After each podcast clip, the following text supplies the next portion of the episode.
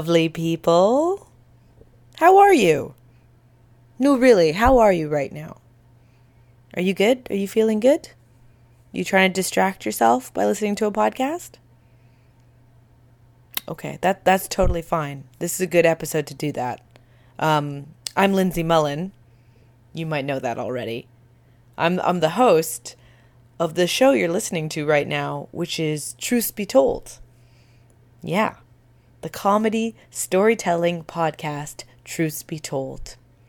It's uh it's the podcast that is uh, released sporadically, sometimes without warning, never on time, but always on a Monday.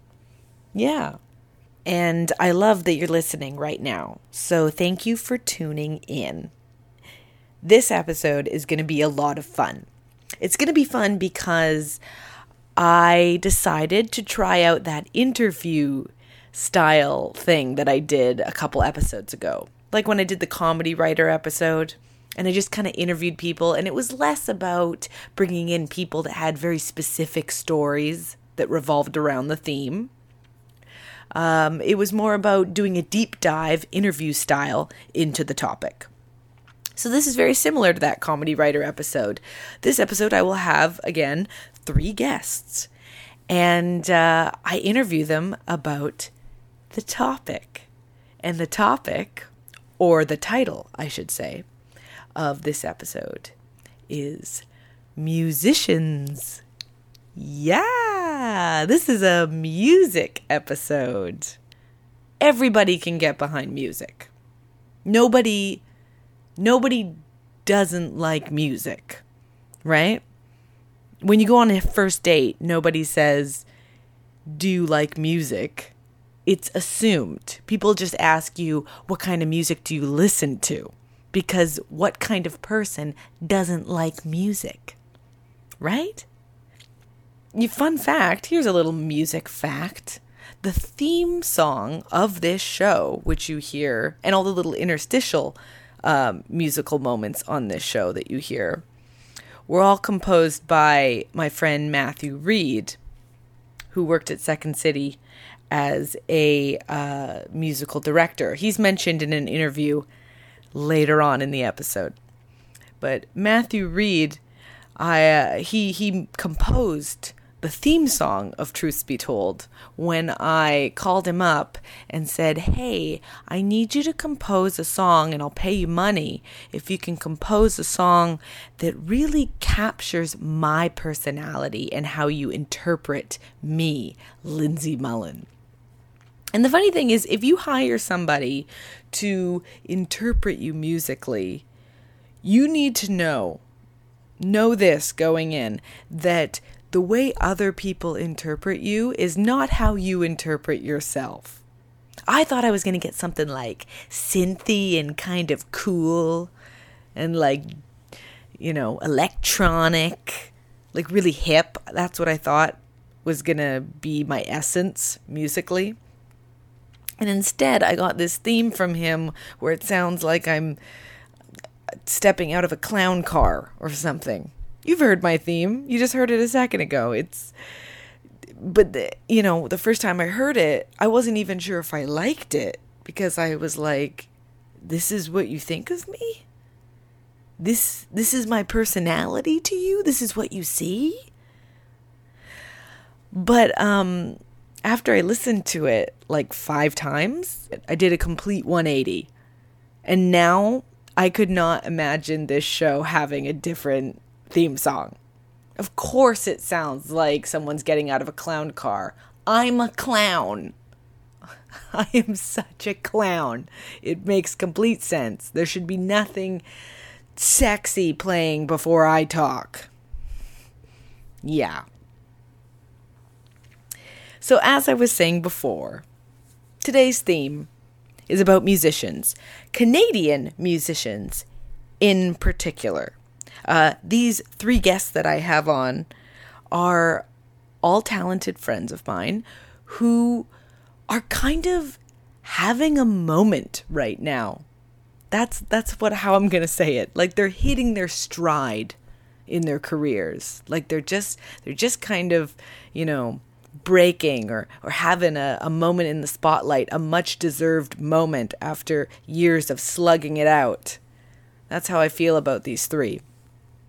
And I gotta say, it's really easy for me to be happy for my three guests when they succeed. Like, I'm genuinely so tickled that they're doing well in their careers right now. It's a lot easier for me to be happy for my music friends than my fellow actor friends. Just kidding. Sort of. No, for real. Like, it is so much harder when uh, you have a bunch of friends that do the same thing as you because listen, we're all petty, we're all insecure. It's a tough business. It gets to us. My my best self is happy for everyone when everyone's doing well. But uh, I'm not always my best self. Now that I've shared all my dark career related insecurities with you, I think we should jump into the quote of the episode.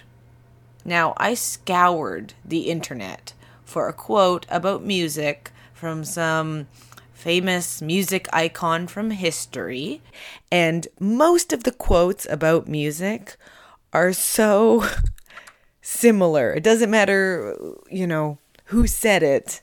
They there are so many schmaltzy quotes that are like music lets us feel. Music is about healing. I just I couldn't take it you know? Um, but then I found one that just, you know, really kind of made me made me sad for real. It really made me sad. And it's by Ludwig van Beethoven. That's right, Beethoven. And I'm not talking about the Saint Bernard. I'm talking about the the the dead composer. And his quote was Music is like a dream, one that I cannot hear. Isn't that so sad? Because he was deaf, guys. Remember, Beethoven was deaf. Oh, so sad. And and so amazing that he could make music. All right, let's hop to it. Let's get into these interviews. My first guest is the talented and charming Jay McCarrol. Cue the clown car interstitial music.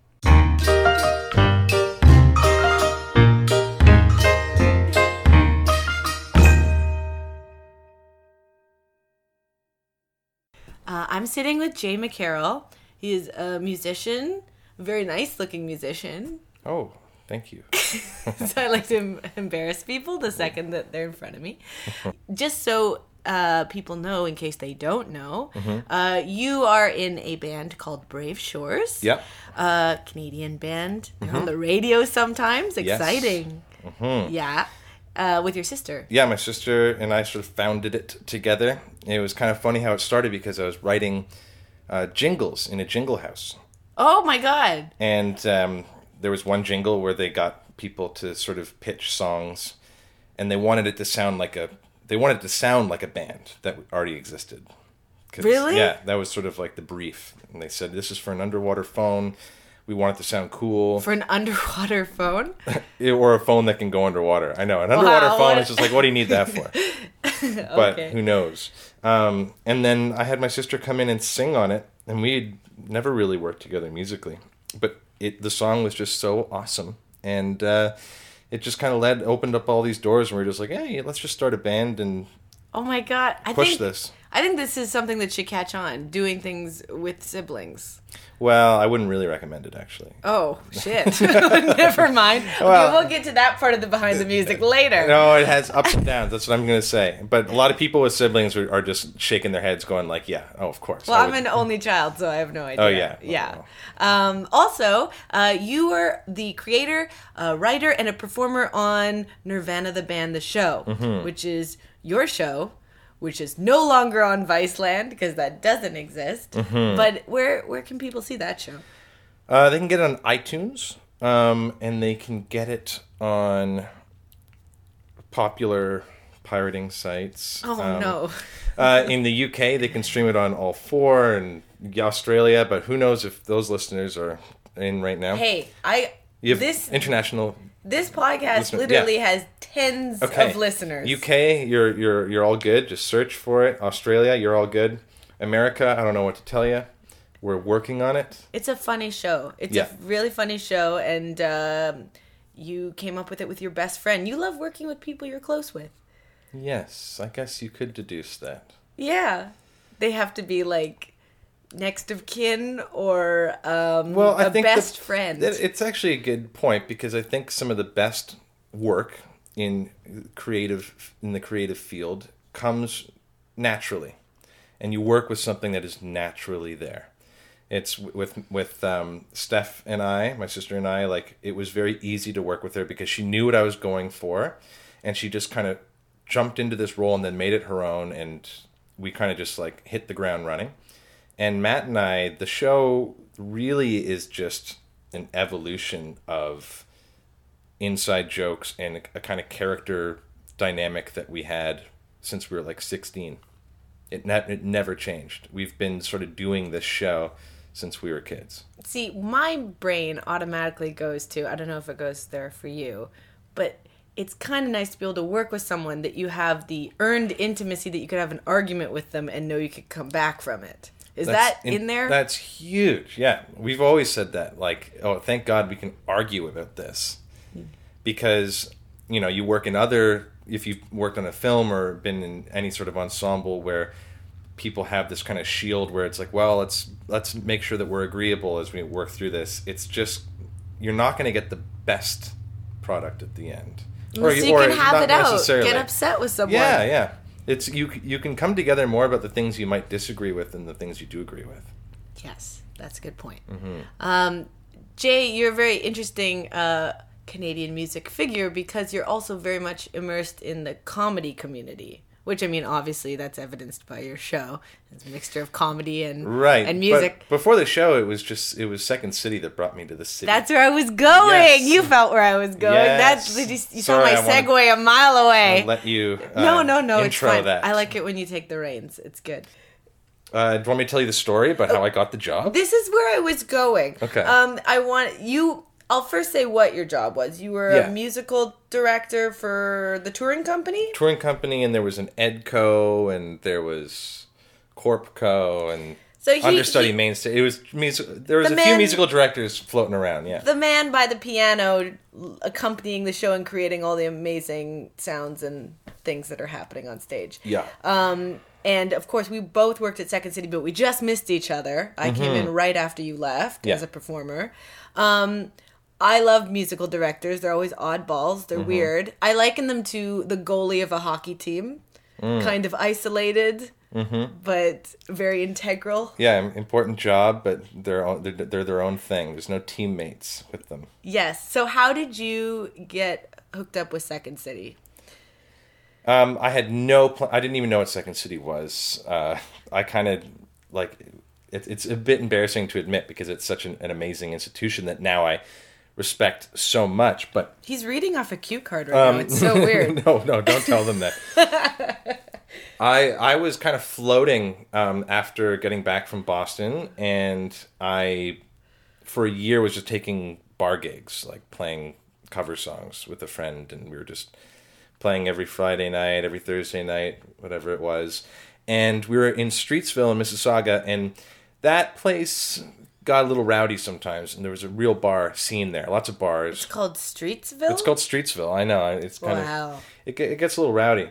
Um, and one night there was a big brawl that happened, and An I- actual fist an actual fight fist fight in the yeah. bar, and you Yeah. were playing music. Yeah, I was on the piano at the time, probably trying to hack through like a Coldplay song or something. But then a fight broke out, and I thought, well, this isn't really suiting this, and so I started playing some like honky tonk saloon style Western fighting music. oh music, my god! and. Uh, You scored their fight. yeah, kind of scored the fight a little bit. And somebody approached me. Um, I can't remember who. It was a girl, and she said, "You know, you really should. Um, I, I work at the Second City, and I, I just do administration stuff, and you should audition to be a musical director." That's really just how it happened. That's I, I, happened. I went and I didn't even know what she talked about, but I heard the word musical director and I thought, and I was like 22 at the time, and I was like, oh, that sounds pretty badass. That sounds like a big. that sounds like a real job. Um, did anyone laugh when you scored the oh bar yeah. fight? I didn't even realize that I was doing scoring stuff like that all the time. I would, I would, if I was on the piano, I just kind of naturally scored things, and people would not really notice until all of a sudden I'd really kind of set them up with a big doink and silence and punctuate something that's happening. Jeopardy music while waiting for something. Oh yeah, that classic. kind of guy. That's oh, good. also like when my I was always the music kid in high school and playing the national anthem and stuff in the assemblies. Really? And, yeah, and so I was always at the front, sitting at the piano that they wheeled in, and uh, we had a pretty evil vice president, and of the school. He was just kind of the bad like cop. vice principal. Vice. Oh yeah, what? the vice, principal. president. The vice, president, like if you get shot, then the vice principal. Yes, over. yeah. The vice principal was there, being kind of a dick to everybody. He was threatening to take our French fries away if we didn't, if we didn't clean up the cafeteria. That is that's so high school. It's that's so such a high high school. school thing. And everyone was like brooding over him. And there was this one assembly where I finished playing the national anthem, and then the principal, who we all liked because he never really got in our faces that much, but he was like, "All right, now uh, we're gonna you're gonna hear from uh, Vice Principal uh, Mr. McCullough." And he started walking down from the back of the room, in the aisle, and I just started playing the Imperial March with all of its flourishes. I knew it all and uh, everyone just kind of went nuts and just kind of like jeered at him as he walked down the aisle like Is that true? Evil Vader. Yeah, it was so things like that always kind of. I, I guess it sort of made me go, oh, this kind of sounds like a job I can do. So I kind of went to audition with a lot of gusto, and I I met uh, Matt Reed and. He, he's a, such He's an been amazing the music director, or was for many, there many, for many, many many, many, years, many, yeah. years.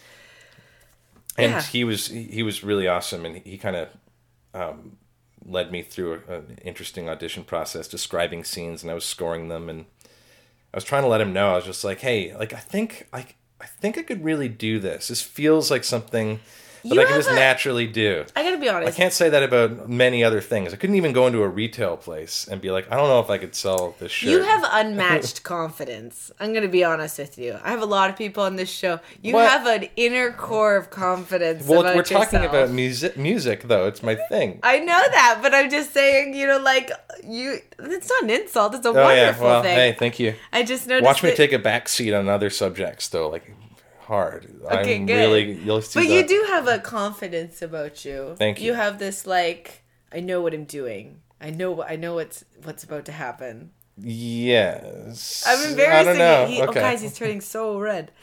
uh, no, but I noticed that. But it's a good thing. Okay. It's great. So many people come on the show and they go, "Oh, I don't know. right. I'm not worth anything." Why are you on this show? That's too bad. No, you're great. When you were uh, younger, like really young, um, did you have a, a natural ability that was not just learned? Like, do you think, like, there's people that are naturally funny, there's people that are natural performers, or people who can draw. Did you have a natural knack for this kind of stuff very early on? Yeah, but and this I've talked about this with some other musicians too, where it's like you have some people have different natural inclinations within music. Like mine is very easy to pick out and what it's always been like something that I didn't work for at all and I didn't need to be exposed to. It was just a sort of thing where I was like, okay, even the first time I could remember even putting my hands on a keyboard, I was able to play Superman. You know what I mean? Like I just kind of Wow. knew it was like a an ear thing. You know what I mean? You just hear it and you can play it back. Not to say nothing about memory, but it's just if I can hear it and I can remember it, I can figure out the different um, relative distance between uh, notes. But everything else beyond like and that's a skill that can get you really far because it makes learning music really easily really, Right. really easy but everything else is a learned and absorbed thing like it doesn't people aren't born artists or maybe they are and they have some maybe that's their sort of inclination but i wasn't born an artist i wasn't born a lyricist like those things i need to work towards and i'm actually quite um I, I I like to try and stay humble about that stuff because I can definitely go toe to toe with anybody with like a comp if it was a competition about like how fast you can pick something up. Mm-hmm. But like where does that get you? You know what I mean? Like you have to there's still th- there's still taste that you, that comes into play. And you need to uh, listen to a lot of music and develop good taste in order to make good choices with the skill that you have. Right. And I'm, and that skill is a passion for you.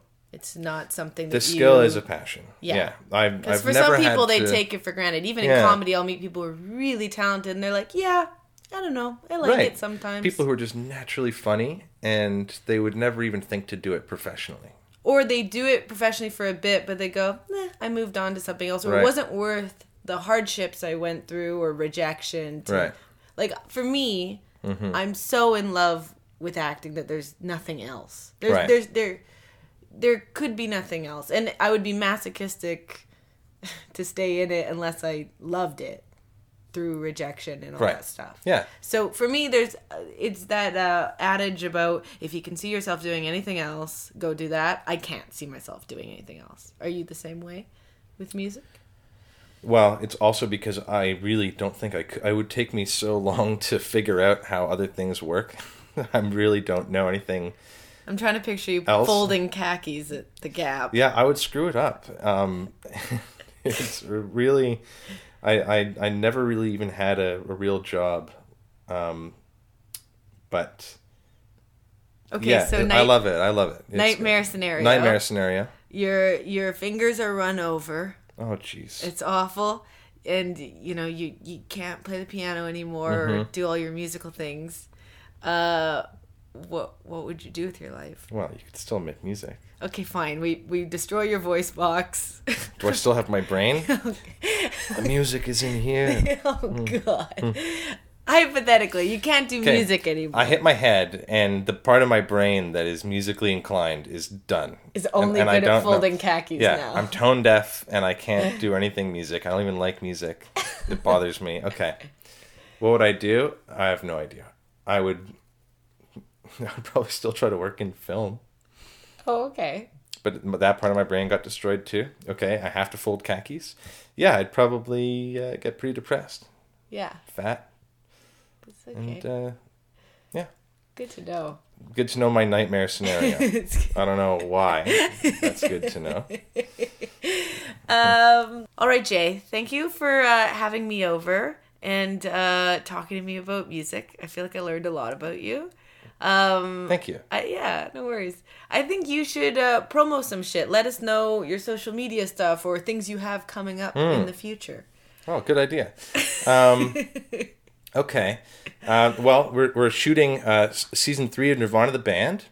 Um, which just got nominated just for something. nominated for Best Writing for Comedy Series. For, from the Canadian Screen Awards. Canadian Screen Awards. Yeah. Um, we have uh, got a Brave Shores record out being sold uh, some places. I don't know where.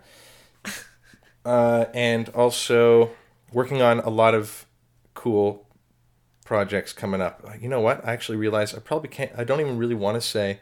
Matt Johnson is always saying a million projects that are just sort of on the back burner shelf. Yeah. Oh yeah, I'm working on this. Oh yeah, I'm working on this, and I always think, don't say that. We don't know if that's actually going to green light yet. Well, you're you're busy and creative and things are being yeah, generated. Things are being generated. There's a lot of what what do they say? Irons in, in the, the, fire, fire. Yeah. yes yes yes you got to do that. Anyone out anyone in the music comedy or otherwise got to get those irons in.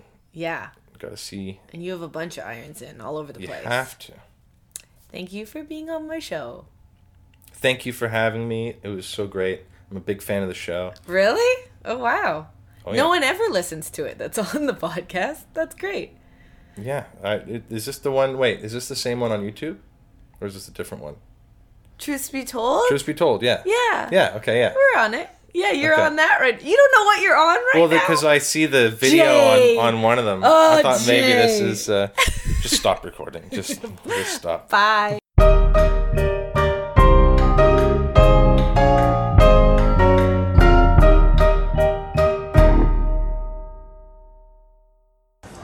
I'm with Jocelyn Alice, who is an amazing, I'm going to say Canadian pop singer. Oh my goodness. You really are. Um, but you're international because we're in Los Angeles and we're sitting in a sushi restaurant, which is very fitting because we met in Calgary as waitresses working in a sushi restaurant called Globefish. Yep. And here we are. I had dreams of being an actress. She dreams of being a singer. And we are both struggling singers and actresses. Still. Still. Yeah. Like nine years later. Which is success to me that we're still doing it, man. Like the amount of people that have dropped off by now. Yeah. See ya. See ya. Still here. Bye bye. Uh, Still barely eating, but whatever. Actually, you just gave me a very funny uh, compliment. Ooh. We were just sitting here. Oh, yes, I did. It was absolutely a compliment. Yeah, go ahead. Tell me what that was. I said that you really you look like a woman. I look like a in my eyes, Yeah. which I, d- I never your- get that. People And I told you that specifically because I know that about you. And you do. You have such an innocent, like youthful, fresh energy about you. oh wow, But there's something different. yeah, you can say what you said. The, the heartbreak. Yeah, I was wondering. I was like, sadness in my eyes. I love now you're just like, no, you're just you look like a woman. You're just so great, but you're like, girl, you look sad. Well, that what I was saying was the heartbreak like strips a lot of shit away, you know, and it makes us very raw and it makes us uninhibited, It's true. which I think is so beautiful, especially for an artist, you know. Thank you. I like that. You know, I feel just as tickled by this as the 18 year old sandwich artist a month or two ago that thought I was also in high school. See, but that's a great compliment too. Yes. Okay. He didn't see the sadness. He was Yeah. just like, he doesn't know oh, about what that grade yet. are you in? And I'm like, excuse me? Are you serious? are I you got so- serious? I became an older lady the more he complimented me. I started being like, oh, honey, no. Seriously? and he, he was just like, he's like, why? What grade are you in? I'm like, oh, sweetheart. Oh. No. Because you're what, like 31? I'm 29. 29. I'm so sorry. Oh. I met you when you were like Uh, 19. Yeah. Yeah. So now I'm Holy, 29. Holy moly. But you know what? It was it felt great. And then he he gave me a free cookie. Oh. Yeah, and then he was like, Because he could feel your struggling actress vibes, and he was like, "You need to eat." I think he just wanted to fuck, but sure. He's such a sweet person. And then he said, what was the last thing he said? Oh yes, he said to me, um, "How old are you?" Because I was so shocked. Yeah. And I said 29, and he looked like he was about to throw up. Like he couldn't imagine being that old. But anyway, he realized there was zero likelihood that it was going to happen between you guys. You're such a you're like a fortune cookie. Every time I say anything negative, you're like, yes, but maybe. maybe it's because I'm drunk on sunshine, living in LA. I'm not gonna lie. or just sake right yeah, now. She's having a sake in front of me drunk on sake. Yeah, that is so true. let's get to talking about you because you are I'm so happy to have you on this show because you you've been like you're an amazing singer. You come from Calgary originally. You eventually went to Toronto for a bit and now you're here in Los Angeles. Yeah. You if you are Canadian, you have for sure heard her on the radio.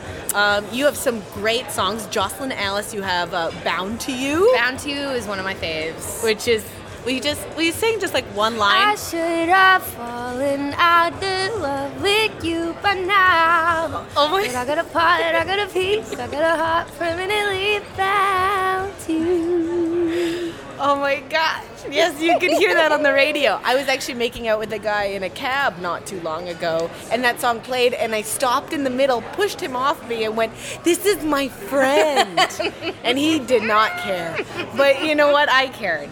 Oh god. That's how impressive it is that you've got this. I, ser- I seriously like. I, so I live in LA now. I've been here for three years almost, oh my God. and I completely lose sight of the career that I've left behind in Canada. And then I go there and I'll play shows and like the way people treat me and the the audience and hearing myself on the radio. Like I still like freak out like it's the first time because I'm so far removed from that now. Yeah. and I'm chasing other things while that's kind of still going on. That it's it's just it's wild. It's What- really wild to think about. And what's so impressive about you is you're not just a singer, because there's lots of people that can sing, For but sure. uh, you are also a songwriter and you Yeah. write all your own songs. Yeah. Like you don't really other you collaborate with people Yeah. to write, but you don't you're never having someone write for you and you No. just pick something you like. No, yeah, I've never sang other people's music. I think maybe one commercial actually, the Calgary commercial, Okay. which is still kind of embarrassing for me, honestly. Do you remember that? I was on like the Tourism Calgary like no commercial, and overnight, like everyone in Calgary knew who I was, and they thought that this was. Oh my God! Yes, thank you. How embarrassing. She left her purse How at a different table, and a waiter just brought it over. just so you know what's going on. Now you know I'm an artist for sure. And she had a very normal reaction to that.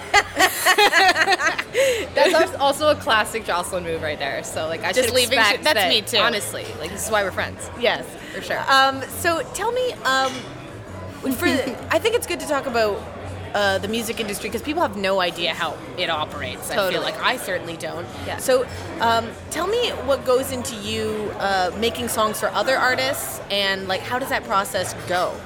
I, I generally I can be in the room with other artists writing with them, Right. but I've kind of been learning that I'm better being the artist from the get go. So I'll be in Writing for sessions. yourself. Yeah, I, I view every session that I'm in, no matter what, that it's my song. Even if I'm writing, I mean, I had the session for like, hopefully was for Zara Larsson um, Oh. a year and a half ago. And the whole time, the other producers were like thinking about her and talking about her. And in my mind, I was like, this is a Jocelyn Alice song, and I don't give a shit because that's how I have to create in order to invest what I think a songwriter needs to invest for it to feel real. Because it needs to be real, you know?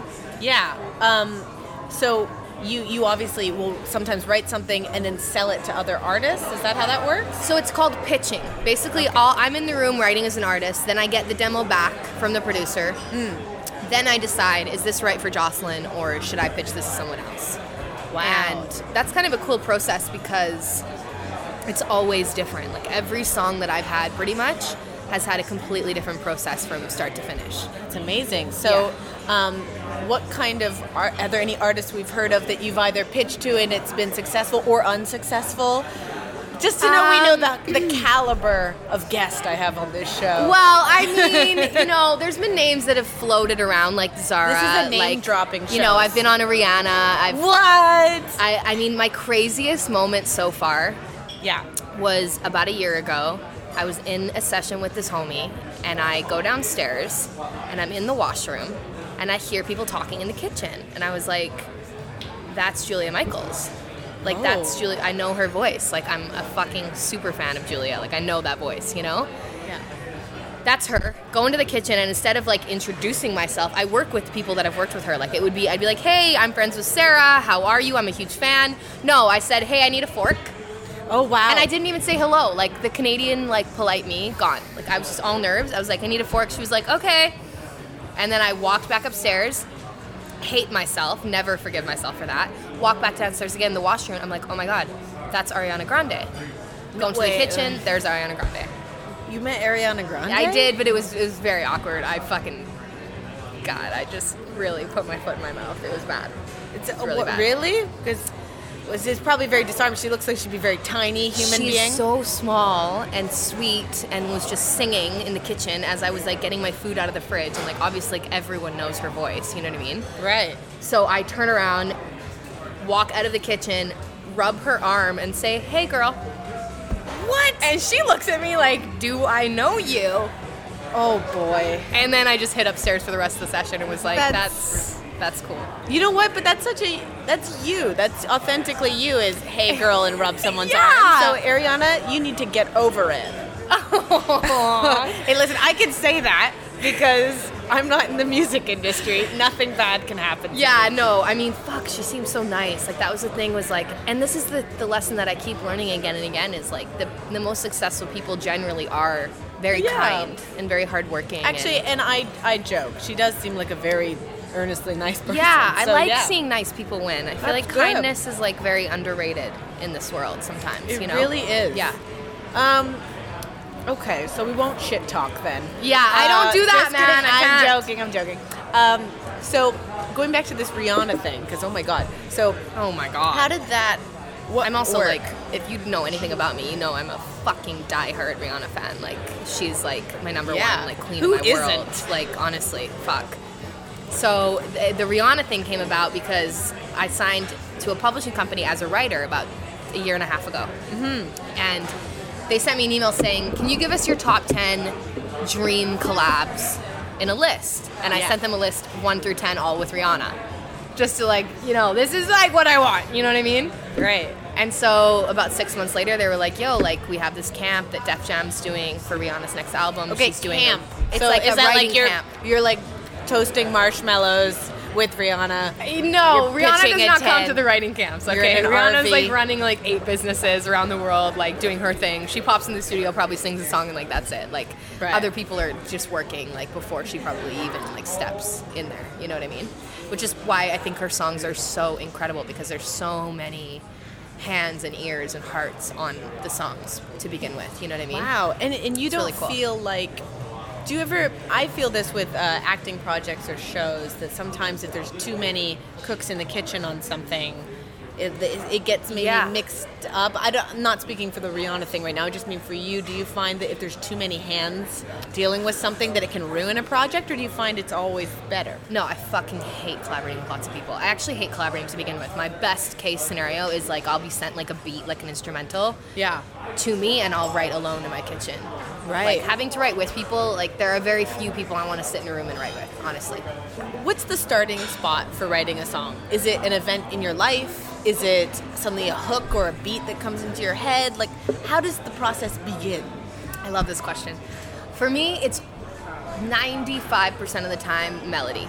And it's funny because some people don't even know what like that word melody means, which is amazing to me because the melody, people always say in pop music, melody is king. Melody is the most important part of a song Right. Because a lot of people don't really know the words anyways. You know what I mean? Yeah. And the melody is like the feel of it, which I, I you know, I'm definitely like a feeling based artist. It means a lot to me that something feels right. Right. Um, so yeah, generally I'll start with like a beat or I'll start with a piano or guitar and then it's all melody and I'll map out the entire melody of a song. Hmm. And then I go back in and I write the lyrics and figure out what do those sounds feel like and what words feel like they match in the pockets that they need to match in. Right. So that's kind of how I work. That's how you work. Yeah.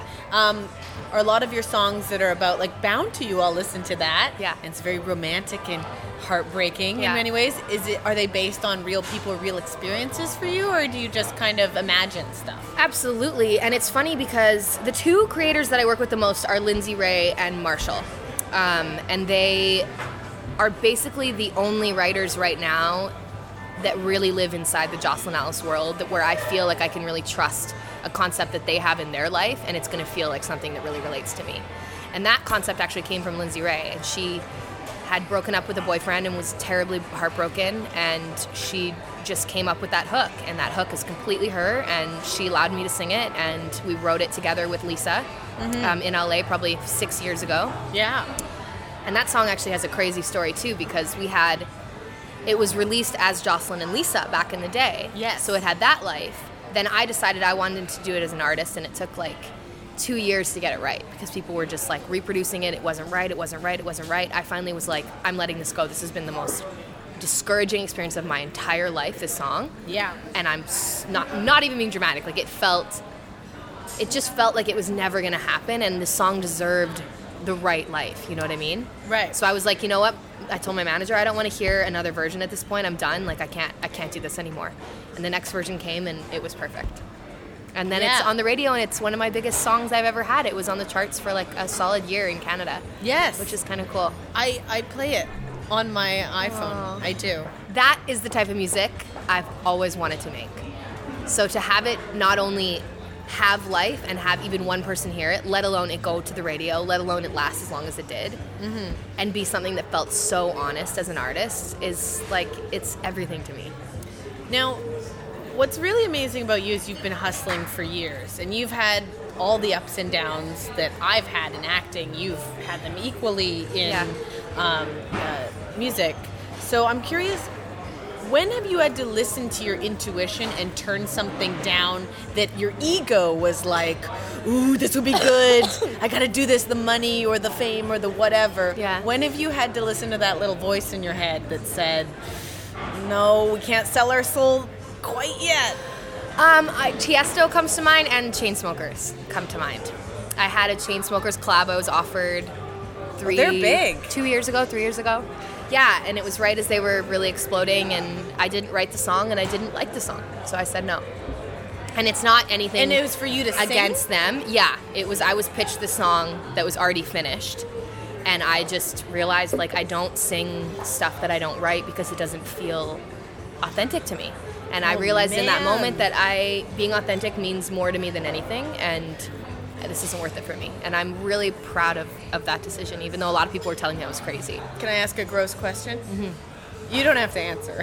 um, how much money does something like that come with?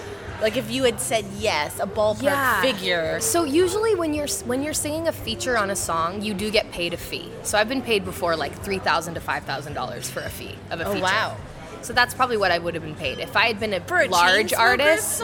Like if I had been larger, me, I would get paid a bigger fee. But because I'm, they're basically giving me a huge opportunity, like letting me be on their song. Right. I don't get paid as much. But that that taking that feature could have grown my feature to be way more expensive after that. Like I don't know Sure, of course. but it wasn't one of their singles. And I knew that. I knew that when I heard it. I was like, this isn't a single, and I don't want to be on a song unless I've wrote it or unless it feels really. And what was the Tiesto story? So Tiesto, um, me and my friend Marshall, and my friend Tawgs, who's like one of the biggest producers in Canada, we were all in LA about two years ago. We wrote this song called Razor that I'm like fucking obsessed with. I love this song as an artist. I was really attached to it. It sat for six months. No one touched it. We were devastated. Tiesto heard it, got a hold of it. He loved it, worked on it. It was fucking amazing. It was coming out like we had a release date, end of September. I remember it was like two years ago. Wow. That goes by. Don't hear anything. I was like, oh my god, this is never coming out. Whatever. He comes back to me a couple months later and is like, I've put another singer on the song. She's like got a lot of support from Disney. She's amazing.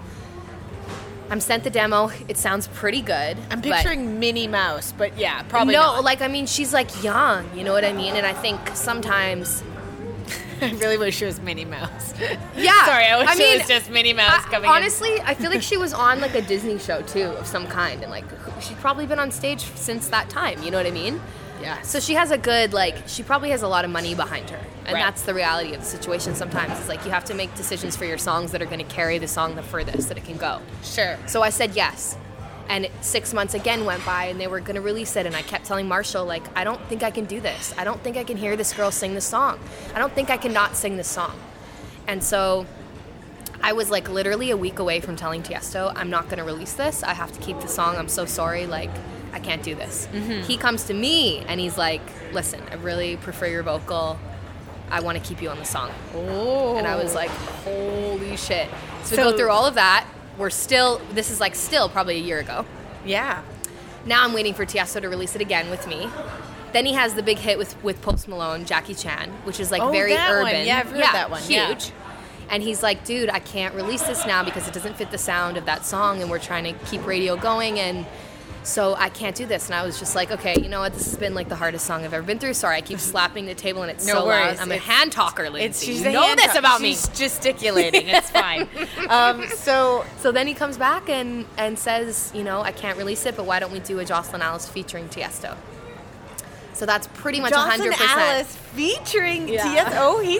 oh, at cool, that. hey? That's kind of amazing. It's kind of crazy. So when might that be released? April. If it, fingers crossed. we're okay, hoping for April. It'll be a hitting Canadian You radio. heard it here first. We have no idea what this song sounds like, but it's, send it to you. It might happen, or it might get. It might get. See, this is the perks of doing a podcast that literally hundreds of people or tens of people listen to. Is you get you get the hookup. Okay, Jocelyn. It's so lovely seeing you. Thank Oh you so much for letting me interview you. I'm so you. proud of you. It's so motivating to be around other artists that are grinding and continuing to do it despite all of the things that we face. Thank you. Mm-hmm. That's really nice.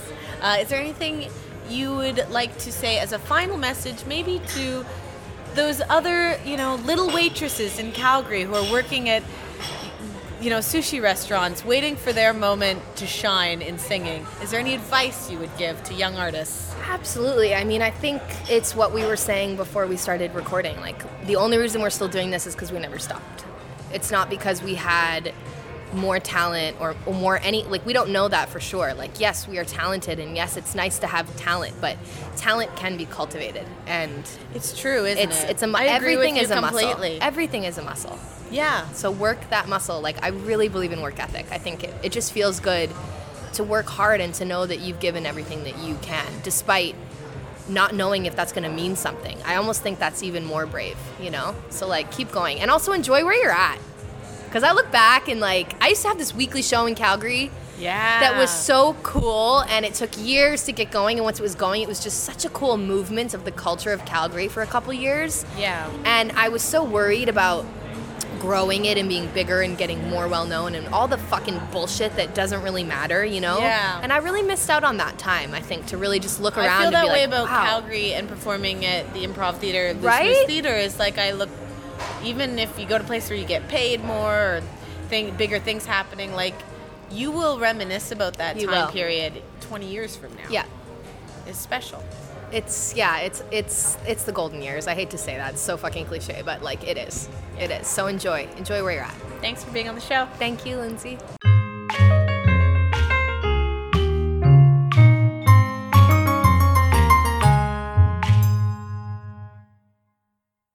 Hey, listeners, I'm sitting here on Skype with the very talented and beautiful Alexis Young. Hi, Alexis. Hello. Hi. Uh, Alexis Young, if you don't know, is the lead singer of the Vancouver based dream pop quintet Blonde Diamond. And I'm lucky enough to have her on the show today so I can pick her brain about music. How are you doing? I'm doing great. Yeah? You having a good Yeah. day? I was um, on Vancouver Island this weekend and tried to stay there as long as possible. So I caught a super early morning flight back to Vancouver this morning, and so I'm feeling a little little tired, but I'm feeling pretty restored from being around nature all weekend. So it was very nice. Oh, good. I can feel it in your voice. I can feel your, your calm, soothing energy already. Um, so I want to just, uh, well, before we jump in about your career and, and everything that's happening with you now, I should just say for the listeners, I've known you a long time. Like, I know you from high school when we were in a theater program together, and we sat at the same lunch table. And, Yep. and now we have very different lives. Yeah, We've yeah. changed a lot. Have you changed a lot, you think? Oh no, I'm exactly the same nerd I was in high school. no, I'm definitely, I think, changed a lot. Hopefully for the better. Yeah, of My, course. my social skills seem to have improved greatly. Well, I don't remember you being a total social mess in high school. You were all over the place, but uh, but yes, I do feel like I'm now talking to a woman. Oh, yeah. I mean, everyone was a bit of a, a social mess in high school, so I think we don't really have the perspective to realize, you know, that everyone's just going through the same thing. Yeah, and we're Same all just time. just terri terrified of being looked at um, too closely. Um, so this band you're in, Blonde Diamond, um, Mm-hmm. you guys are from Vancouver, and it's you and four four guys, right? Yes. How did this band form? Um, well, a couple of years ago, um, I basically had like written a collection of songs, and I used to play in another band. Um, it was called Sex with Strangers. My my parents were very proud of that band, um, and uh, it just kind of wasn't for me. And so ultimately, I wrote a bunch of songs, and when I wanted to perform the songs live, um, I it like sounds like I'm like relishing in this fact so much but honestly like all my best friends were just really great musicians as well and so i just asked a bunch of my best friends if they wanted to play in my band and um, they all jumped on board. We had like two rehearsals before we played our first ever show and um, ever since then we just like stayed together and like kept playing and trying to like have as much fun as possible and it's been pretty awesome And you are the very stylish, based on the photos I've seen, um, glamorous front woman lead singer, which is such a an exciting position in a band. Um, tell me like what what's it like being the not only just the one female in the group, but like what what's that dynamic like on stage and when you tour? Like, it, you know, as as the um, how do I put this? Like, it's just such an interesting dynamic dynamic when you have one woman and then you have four guys. Do you find that mm-hmm. changes how you guys relate to each other or create music together? You know, I think like traditionally there was a bit more um, of a clash between like having you know skewed hormones in a room together like anytime you have like too much testosterone or too much estrogen you know people would feel like it's a it was unbalanced because people kind of felt like they needed to behave a certain way or act a certain way. Um, but i feel like with my band they just don't prescribe to that and neither do i really and we're just kind of like five people who are you know just difficult because we're people, not necessarily, you know, because of one of us is a woman and the rest are guys. Um, I, I get what you mean. Where like we're all individuals. It's not about gender. I, I guess mm-hmm. I just ask it because as a person who works in comedy, which was such a like a traditionally male dominated field, and and mm-hmm. I hear so many women in music talk about like the experience of it still being kind of male dominated in many ways in music. Yeah, and I just wonder your perspective feel, on that. Yeah, like I, I feel really fortunate because the men in my band are just like really dope. And they they aren't shitty. And there's a lot of men in the music industry who are super shitty. Like i've worked at venues or like uh, like showed up to to venues where the sound tech or like the the venue manager is just like an absolute like piece of garbage. And they're just so rude to you just because you're a woman and and there's definitely like a, a sense of like you know macho energy that they're trying to kind of like put you down or make you feel inferior. And i've never ever ever felt that with any of the members of my band because they're just um, all really great people who um, are just I don't know they just don't have that energy at all. Like, they get it. Just, they get it's it. It's pretty. Yeah. Yeah, they get it. I don't know. It's it's cool and, and not to say that you know they're, they're like awesome all the time because they drive me absolutely crazy most of the time. But I've never felt like they were annoyed with me because I was a woman. They were annoyed with me because I was being shitty. sure. you know what I mean? Yeah. So uh, it's like, yeah, I feel like the dynamic between all five of us is really, it's quite equal. And yeah, we try to, I suppose even like, we don't even try to make it that way. It just is that way. And I, and I, I do know that I'm pretty fortunate to be in that scenario because I know that's not always the case, and I've definitely been in situations where that hasn't been the case. Well, that's great. Um, so, uh, you know, your music, which I'm actually a big fan of, and I'm not just saying that because I know you. I actually have had a few, you know, in my pajamas dancing with a hairbrush in my room. I'm, it's weird to say that about someone you've known personally, and then to have been on your bed and done that. it's really weird. Uh, but that's just a compliment, I think, to the music. Um, it's very moody and sexy and dreamy sounding. Um, obviously, you probably have affection for all the songs that you sing. But is there one in particular that you feel the most emotionally connected to when you perform it live, and why? Yeah, this is a great question because I do feel like they're all my children. You know you have to love them equally a little bit because they're they're all a part of you. But there's definitely like one or two kids that are like just better. They're just oh, better oh, wow. people. Um, well i mean come on. You're an only child so you no i'm sure best. you're right i'm sure you're right. I'm the best and the worst all at once. You're the best and the worst. Um, but yeah i um the the the first song off the latest EP that we released last year called Fantasy Love is called Better When You're Close. I love that and one. That's my favorite. oh, good, because I. That's my hairbrush one. Yeah, it's it's. I feel like I like if as an artist, like when you enjoy the stuff that you make, and when other like it makes sense that other people would enjoy it, because like I hope that that would be the song that you danced around to your hairbrush, you know, or with your hairbrush too, because it's it's the one that I do have like arguably the most fun performing. It was also like a very um, cathartically emotional song for me to write, and like now I've sung it like you know hundreds of times now, so I don't feel like the same kind of like you know I burn kind of like passion, but um, yeah, I, I don't know. Better when you're close is definitely one of my favorite ones to perform, and uh, Easy Nothing is a pretty fun one as well because we usually close the set with that. So it means that I get to like expend the last percentage of my energy and everything I have on that song, and then I can just go pass out afterwards. That's great.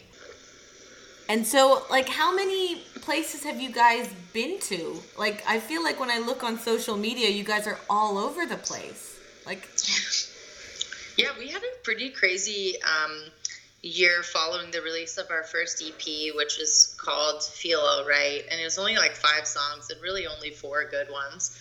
And like, we, we got like a lot of mileage out of those songs, which was pretty great. Like, right after the EP was released, um, we um, went to Toronto, did the Juno Masterclass. We went to Australia, and then after that, we toured Europe twice, and then the U.S. West Coast and Canada, East Coast and West Coast, and then we toured India, which was wow. definitely not a thing I ever thought that I would do. Um, but it was like it was so rad. It was just like such a strange like parallel universe where you're touring the same as you would be touring, you know, across the US or Canada where you're like, you know, dragging your gear around and like hauling everything into a van and like showing up to a venue and doing sound check except that you're in India.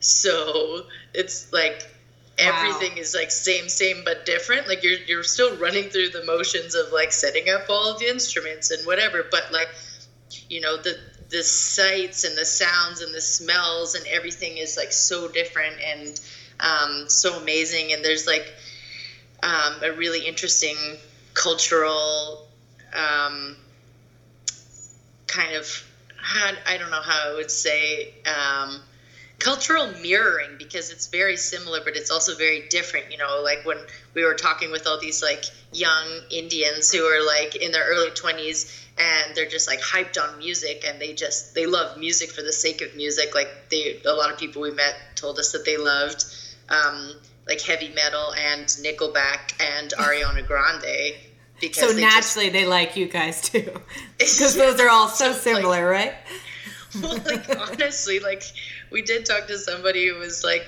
"Oh, we like I love your music."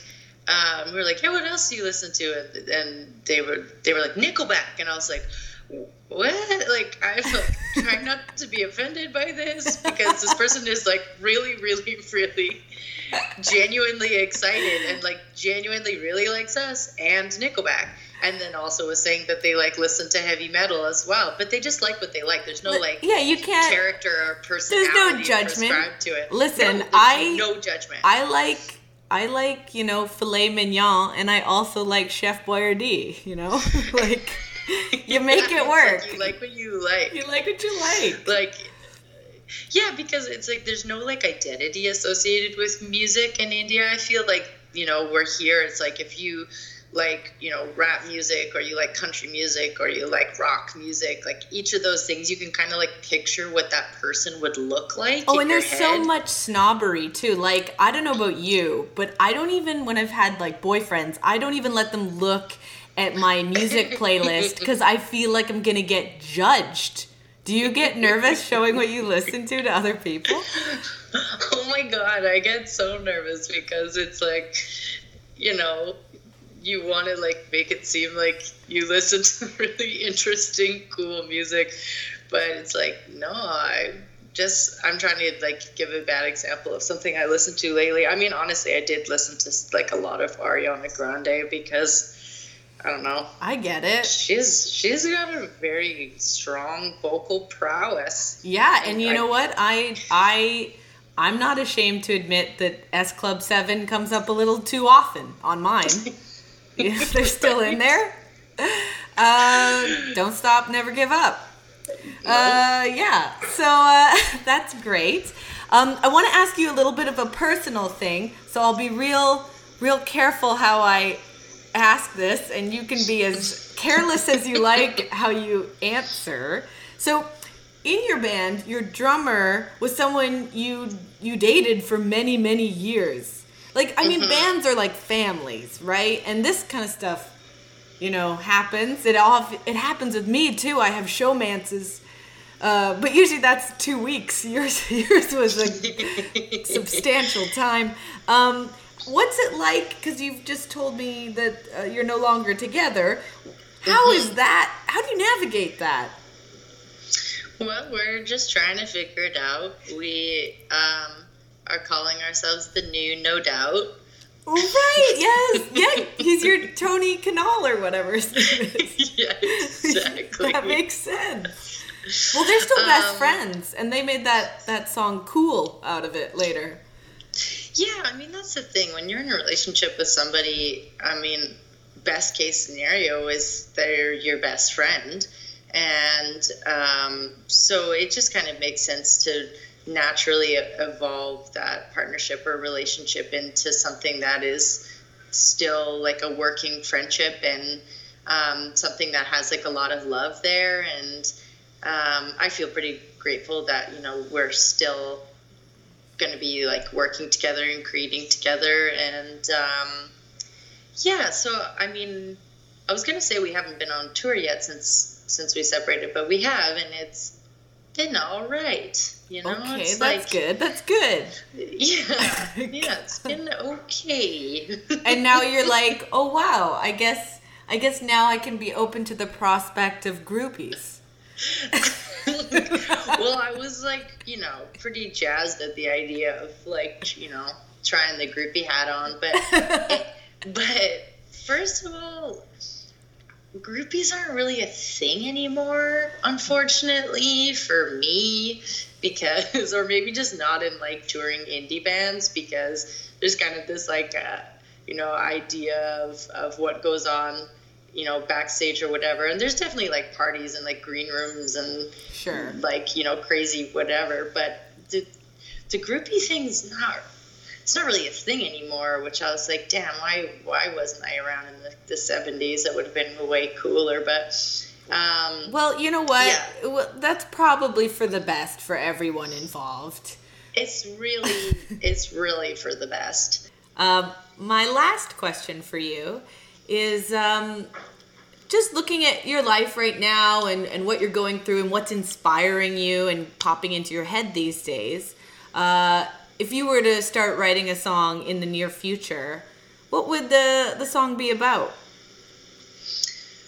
If I were to start writing a song in the near future, or do you um, have anything I, kind of bubbling in your mind that you're inspired by creatively lately?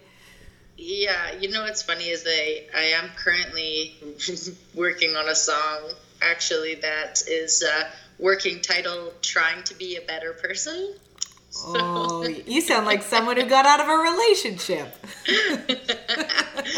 yeah, it's oh. like yeah, definitely, definitely there'll be some some um, commentary on on that perspective. I think like the next batches, the next batch of songs are going to be less on that kind of like romantic emotional spectrum and more on like the internal um, kind of self-reflective spectrum of like okay so there's more to life than this, and how do I want to be fulfilled, and like how can I be better and happier, more is, productive? Is your next album going to be really existential, or the, the track's going to be like, what does it all mean, and it's, better on yeah. my own? it's gonna be yeah it's gonna be uh, like my my bowie berlin album that's just like when he when he looks back on recording that album, he's like, I don't even remember recording any of that. that'll, that'll, it's all a fever dream, all of it. yeah, exactly. Just like cocaine and milk and red peppers. I think is what he said. wow. Not that that's my diet. That's not my diet. I don't eat. I don't eat vegetables. well, that's amazing. Um, thank you so much for taking the time to talk to me and be on our show. Um, is there anything you have coming up or something you'd like to promo so we can find more of you in the world? Yeah, you can hit us up on the Instagrams and the other ones online, uh, which is at Blonde Diamond Music. Um, and we'll be posting upcoming things that we're working on. We're currently writing new music right now, so we kind of been like sharing some little snippets, so it might be fun to hear some stuff. That's great. Thanks so much, Alexis. Yeah, thanks, girl. Okay, bye bye.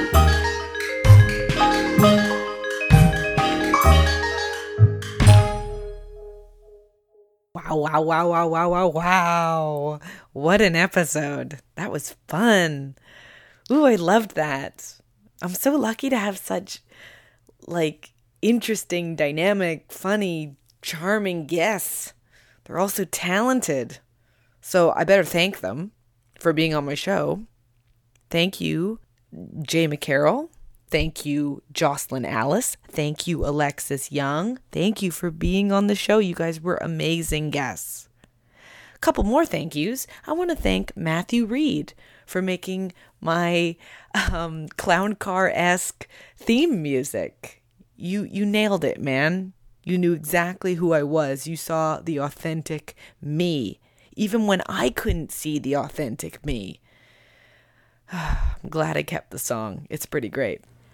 Gotta thank Catherine Fogler for her podcast photography. Thank you to Kurt Furla for the podcast artwork. Thank you to Trevor Pullman, who is my partner in crime in the editing room.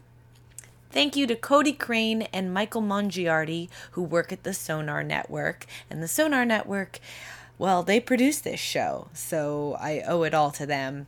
Thank you, Cody and Michael. You guys are so patient. You guys are constantly uh, emailing me back so swiftly and uh, dealing with all my annoying, uh, you know, computer related dumb questions. And you're so patient. So thank you guys. If you're interested in seeing video clips of the Truth Be Told podcast, go on to YouTube and search Truths Be Told. It's that simple. Also, I'm on Instagram if you're interested in following me at Lindso Mullo, L I N D S O M U L L O. Guys, before I leave you, I just want to ask a simple teeny weeny favor that would help me out an awful lot. So, this show is a lot of work and it's hard to build an audience, it's very slow going. So, I kind of rely on word of mouth to make this show more of a success. And you could help me with that. So, when this podcast ends in a few moments, if you really wanted to do a kind deed today, you could perhaps find two people and tell them about this podcast. That would make a world of difference for me. I would appreciate it so much. Just two people. That would be such a sweet, kind gesture, a good way to pay it forward in the world. Or, you know, you could also um, uh, help homeless people. That's also a great, kind gesture. You know what? You know what? Uh, actually, just you know what? Just if you're gonna only do one today, the homeless homeless helping the homeless thing would be better. So lead with that and you know um, give a homeless person some change or a granola bar from your backpack that you're maybe carrying around. And then if you have time you know tell somebody about this podcast after you've helped the homeless you know? Helping the homeless will get you more heaven points. It's a better thing to do but I appreciate any word of mouth you're willing to give. All right, guys, that's the end of this episode. I look forward to talking at you again soon. Bye bye.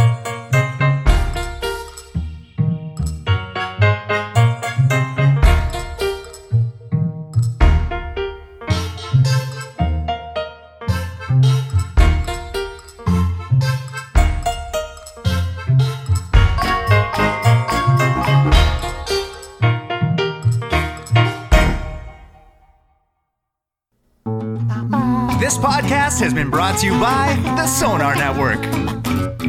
Sonar!